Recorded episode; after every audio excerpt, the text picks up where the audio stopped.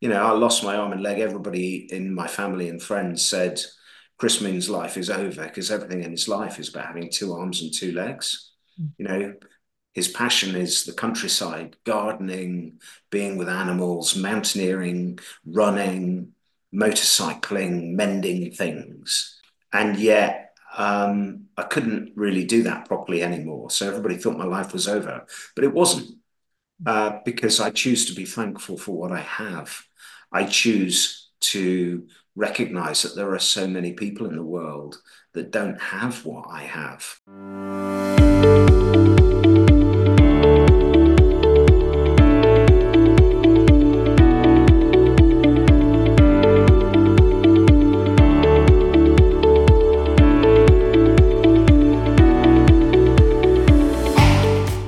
Welcome to the MacVet podcast, the show that talks about communication, cows, and coffee. I'm your host, Fiona McGilvery, and today I'm speaking to Chris Moon. Amongst other things, Chris is a motivational speaker, and I had the good fortune to hear him speak at the British Cattle Veterinary Association Congress in 2019.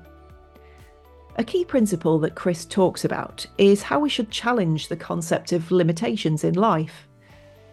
And as we'll discover in this interview, hopefully, Chris has certainly faced several challenging situations that many people would have struggled to cope with. In fact, a documentary about his experiences had the title I Shouldn't Be Alive. So I'm keen to delve into what drives Chris to overcome and actually thrive in difficult situations. And I have to say, before we went live, being told he's been interviewed by Michael Parkinson. Feeling slightly nervous as the interviewer this time. But Chris, welcome to the show. Thank you, Fiona. It's wonderful to chat with you. So, I've already mentioned that you are a motivational speaker, but can you start by telling me a little bit more about all of your current roles and activities, please? So, at the moment, um, I'm involved with a number of charities, but also uh, I have been speaking and running workshops to help people do what they do better. And I've, I've got an absolute passion for the process of achievement. And uh, it's all rooted, I guess, in where I came from, in, in that I grew up farming. Um, the reality that we have to accept is that um, every year there are fewer and fewer farmers. It is a tough business margins are tighter. Um, and uh, I, in my own way, have connected with the land. I have a small holding, so I'm very happy in my own place, uh, and I'm very privileged to, to be able to be there. But at the same time, you know, for all of us, life is about finding meaning and purpose and making the best of it because what makes us truly happy is not having things but doing things. Mm-hmm. So you uh, you speak to um, at different events, and you, I believe, go and help out businesses and organisations in terms of giving them the opportunity to understand how to generate motivation with their teams, etc. Could you tell yeah, me a little bit more yes, about I've, that? I've got lots of experience on the balance of death and, and on the limit of human endurance. And what's useful about those experiences is that there is absolute clarity and wisdom. And so um, I can share those experiences. I also did my master's in human behavior, and I've worked a lot with psychologists, psychiatrists, in the business schools. So I, have always been fascinated, and I guess my life has been about a search for wisdom. So I'm fascinated by wisdom and, and how we can all do more than we think. And what are the things that hold us back? So that that's what i do now. Um, my my background is really i guess farming um, and then i became an army officer. Uh, mm-hmm. and then i worked for a charity clearing landmines in asia and africa lost my lower right arm and leg um, got written off as dead loads of times on my Casevac, and I came back, did my first marathon within a year of leaving hospital, and then I became the world's first amputee ultra distance runner. So I can put my hand on my heart and say, look, you know, I, I know what it's like to be down in a deep dark hole and how mm. to climb your way out. So whilst you go and speak to, I guess, many very different audiences. What would you say are some of the common elements that they're really trying to get from you uh, when they invite you along to to help work with their teams, etc.? I would say every event I do is based on the fact that I can provide credible proof, an example of the principles that I talk about. So, you know, how we can believe in ourselves more, why we should avoid being dragged down, how we can work together more effectively. And the truth and wisdom as life uh, is that it's all about human relationships. If you choose to learn, disability opens um, up a huge different dimension to life because it teaches you the true nature of human uh, relationships is about interdependence. But everything I do, I do um, with humor, good humor. Humor is one of our greatest coping mechanisms. Mm-hmm. Mm-hmm. And I know we were having a bit of a giggle before we went live, so so yeah, I can definitely um, agree with that. Wanted to focus a little bit on your experience as a fantastic and competent uh, communicator. You mentioned already that you maybe started off after a farming uh, upbringing. Yeah. You you went into the army. Um, how would you say the army set you up to have an interest uh, and recognise the importance of communication and communication skills? Okay, well, I guess it was rooted in my upbringing. We moved a lot, so I went to six different schools. And I ended up in my latter years being senior prefect, deputy head boy, and head boy of those schools. Uh, and I was given responsibility because obviously there was nobody um, nobody around who who was um, available, so they just had to pick me, right? Mm-hmm. But uh, it was a tremendous experience where I learned about people. But I would also say there's quite a lot about farming that makes us bad at communication. We're isolated and and social media i think is hugely important for farming communities and veterinary communities that you can actually connect with people who mm-hmm. are in the same space as you and who have, who face the same same challenges. So i would urge everyone to reach out if they can. But that of course in turn brings another issue which is that there are people who may not necessarily understand how to use social media and be able to have those assets, which means that possibly they're going to be even more isolated. So I think I think the key thing to communication is to recognize that isolation is not good for us. Mm. It's not good for our mental health. We need to connect with people. Mm. And otherwise we we get to see things perhaps in a, in a, in a spiral that goes down rather than in a spiral that goes up, which is what we gain when we interact with others. So communication, like what did I learn in the army? I learned not to take myself too seriously. And I think the importance of humor. I can save everybody the trouble of joining the army because what I learned was the importance of not taking yourself too seriously and having a sense of humor.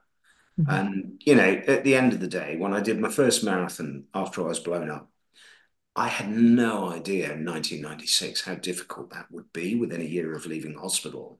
But I was determined to do it. And I had reasons much more important than me to do it. And as I was running around, I got to about the 11 mile point and I thought I was doing really, really well. And then I was passed by this massive guy wearing a 50 kilogram chicken suit. And I just laughed and I had a chat with him. But, you know, what I learned was don't compare yourself to other people. We can mm. only run our own race in life. And at the end of the day, we're all a bit ridiculous. So we must learn to laugh at ourselves and the irony of life. And if you're ever struggling to find anything to laugh at, just look at the people around you and it won't take long. Yeah, thank you for that. That's very true. Um, and I think that's a really strong point. Never underestimate the value of a sense of humor. Brilliant. Delving a little bit more, you've mentioned about um, being blown up and losing an arm and a leg. Um, another situation I believe you found yourself in where communication skills were particularly useful was uh, was following your capture by the Khmer Rouge in Cambodia. Could you tell me a bit about the situation? And I believe you had to bring your negotiation yes, skills to absolutely. the fore. So uh, it was when the United Nations had their uh, peacekeeping mission in Cambodia, bringing elections as a result of the Paris Peace Accord. It was 1993. The United Nations guaranteed our security. They said that there was nothing that the Khmer Rouge could do to get near us because they had three infantry battalions in the area. It's my second day in that minefield. When we were ambushed, I was taken prisoner and um, we were not going to be held for a long time. I was arrested and I was told by the Khmer Rouge I was a military advisor to the Cambodian government and I was taken to be interrogated. Um, prisoner handling with the Khmer Rouge consisted of interrogation, torture, and execution. So I knew that the reality of our situation was that we would not be held for a long time. And I managed to persuade the Khmer Rouge commander holding us to release us. But that was so much more than verbal communication. Mm-hmm. It's about the way you behaved. But most importantly, if you're looking about communication, it's all about listening. I've been running leadership classes now for more than a quarter of a century, and I've faced many, many extreme leadership challenges. And the most important asset of a leader is the ability to listen. But it is not just to listen, it is to make people feel listened to and valued, and to then bring them together with a combined value, vision, and mission. And then to enable them to achieve their best along the way, which also involves accountability. And uh, you know, the mark of the individual, that's what I learned as a prisoner. The mark of the individual is not what they do, it's what they do if they didn't think they would be found out. Mm. Wow. Pretty unique experiences. Uh, yeah, thank you for sharing that. So you've mentioned about the importance of listening and making the person to who you're speaking to appreciate that you're listening and understanding and that they are being heard. What are what are any other really important communication skills that you'd suggest are useful for people to focus on? Recognize sometimes that there are a small number of people who will hijack and just present their own view and use quite sometimes intimidating techniques to do that. We need to recognize that some people do that. Uh, sometimes people will call it bullying, sometimes people will call it being assertive. Mm-hmm. But ultimately, to recognize that, you know, we need to create a space where we can all communicate and recognize that some people may not find it easy to be heard. So we need to make, mm-hmm. you know, particularly big efforts to enable them to feel listened to and to hear their views. Because just because somebody isn't good at being a, a loud voice, it doesn't mean that their views are not worthy or not helpful and useful. So it's about hearing views and creating an environment where you can actually have open and honest communication. So I guess nowadays this would be called a growth mindset in you know I, I worked with the business schools for many years and psychologists and psychiatrists. So now we'd say, okay, let's create a growth mindset where we can all hear people, where we have psychological safety and people are not afraid to speak up. But let's be honest, not everybody wants to hear everybody speak up. Uh, and, and so I think it's also perhaps one of the most important things to recognize is to say, well, what is it about this situation that I don't want to hear? Because naturally, if you're in a position of authority, you you will tend to perhaps filter things down into what you want to hear. But you need to have the confidence to say, well, let's listen to everyone.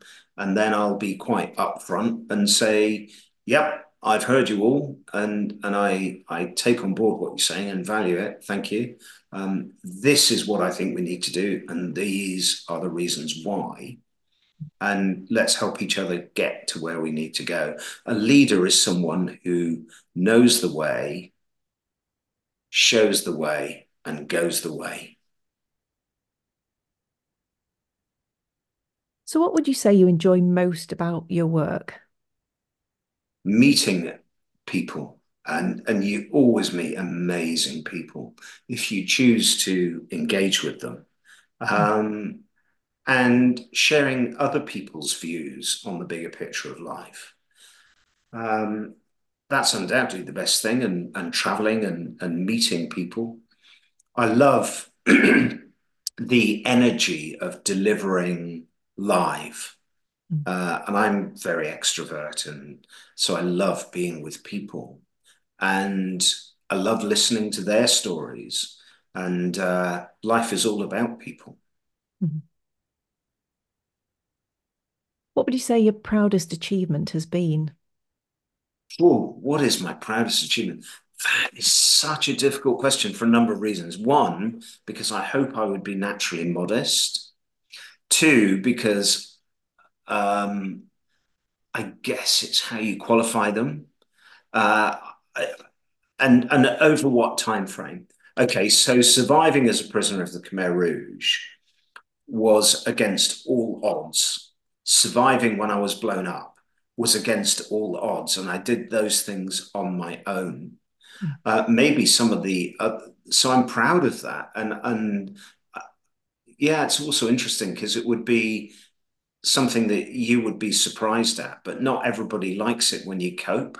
You know, I lost my arm and leg. Everybody in my family and friends said Chris Moon's life is over because everything in his life is about having two arms and two legs. Mm. You know, his passion is the countryside, gardening, being with animals, mountaineering, running, motorcycling, mending things. And I guess, you know, there's a lot of people in farming who relate to that and yet um, I couldn't really do that properly anymore. So everybody thought my life was over, but it wasn't uh, because I choose to be thankful for what I have.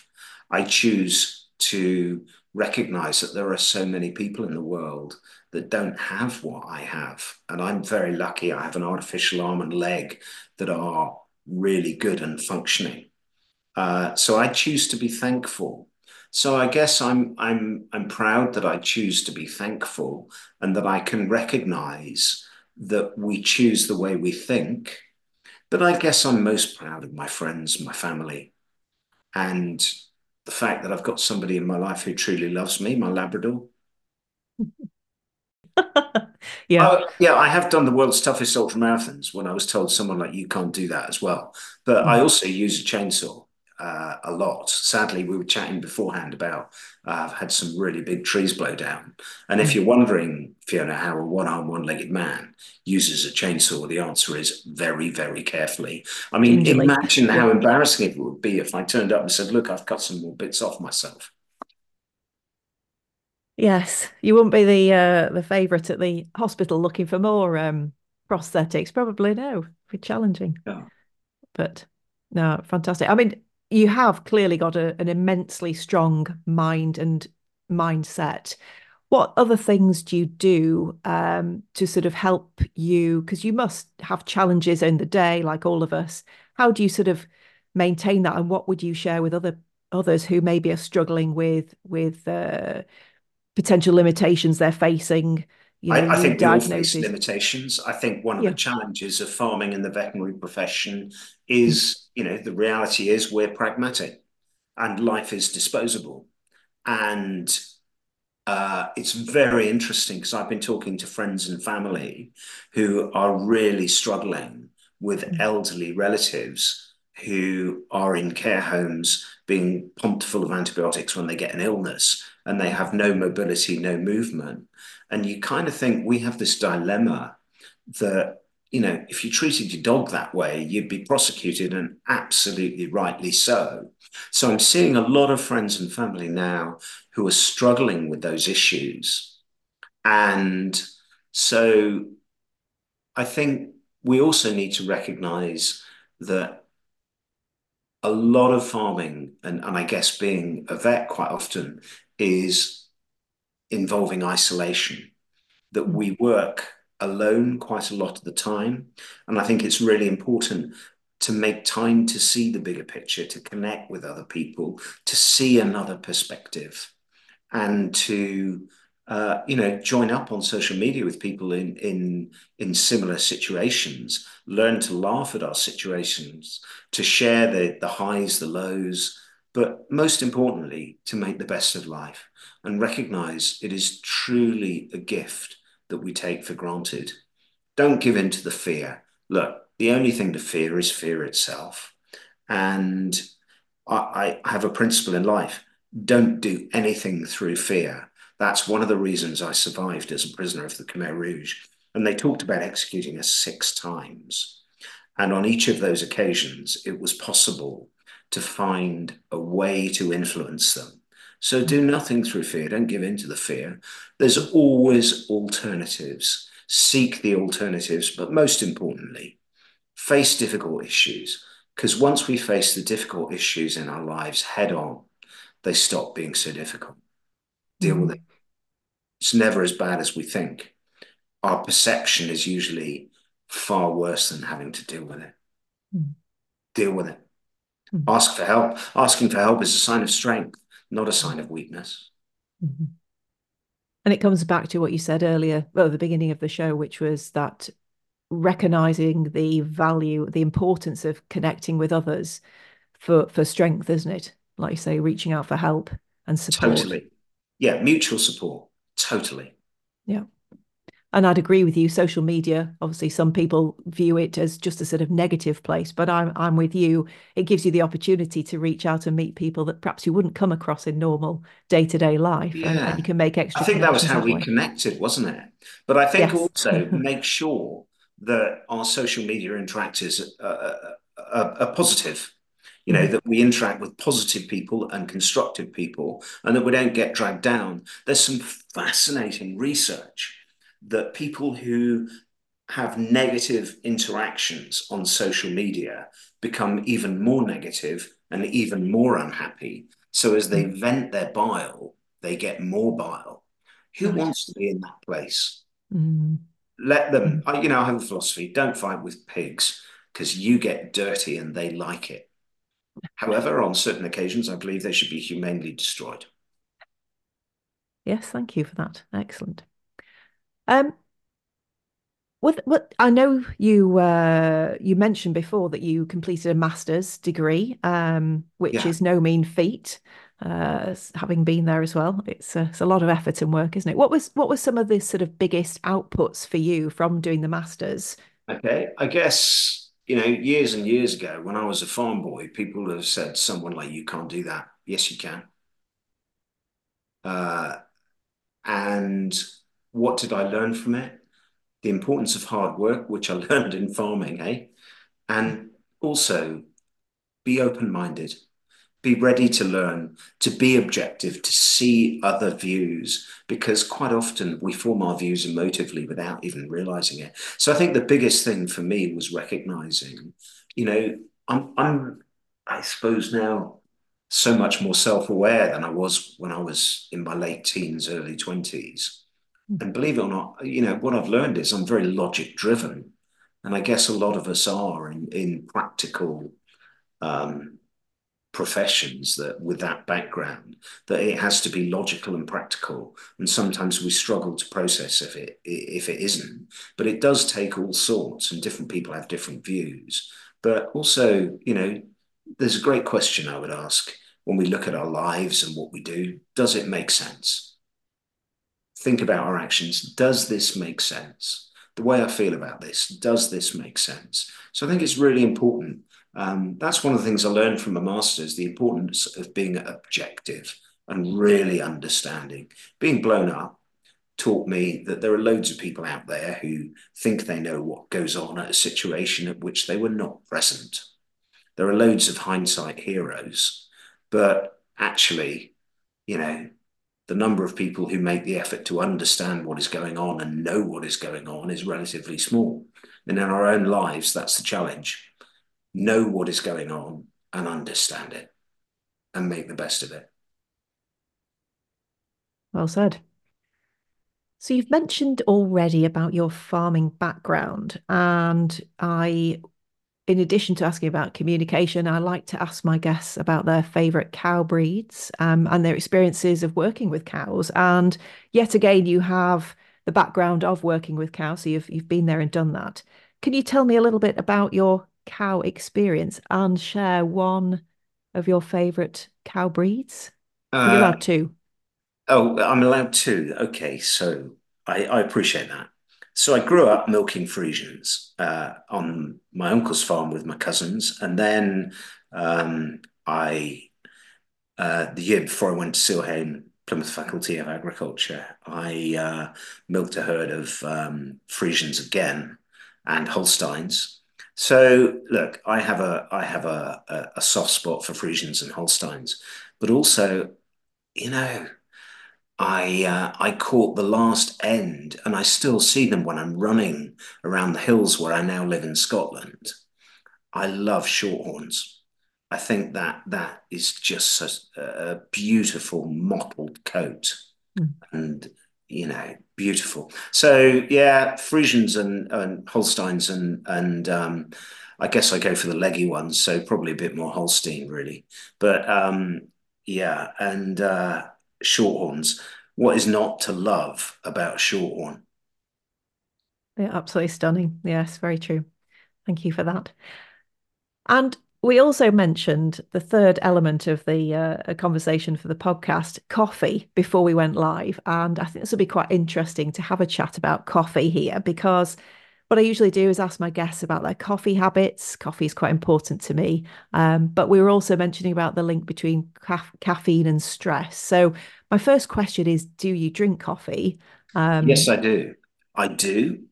And, but now in a very modified way. And it's mm. relatively recently because um, this is possibly bordering on the too much information. But if I drink too much coffee, it makes me burp. Uh, so mm. I tend to drink one cup of coffee a day and enjoy it.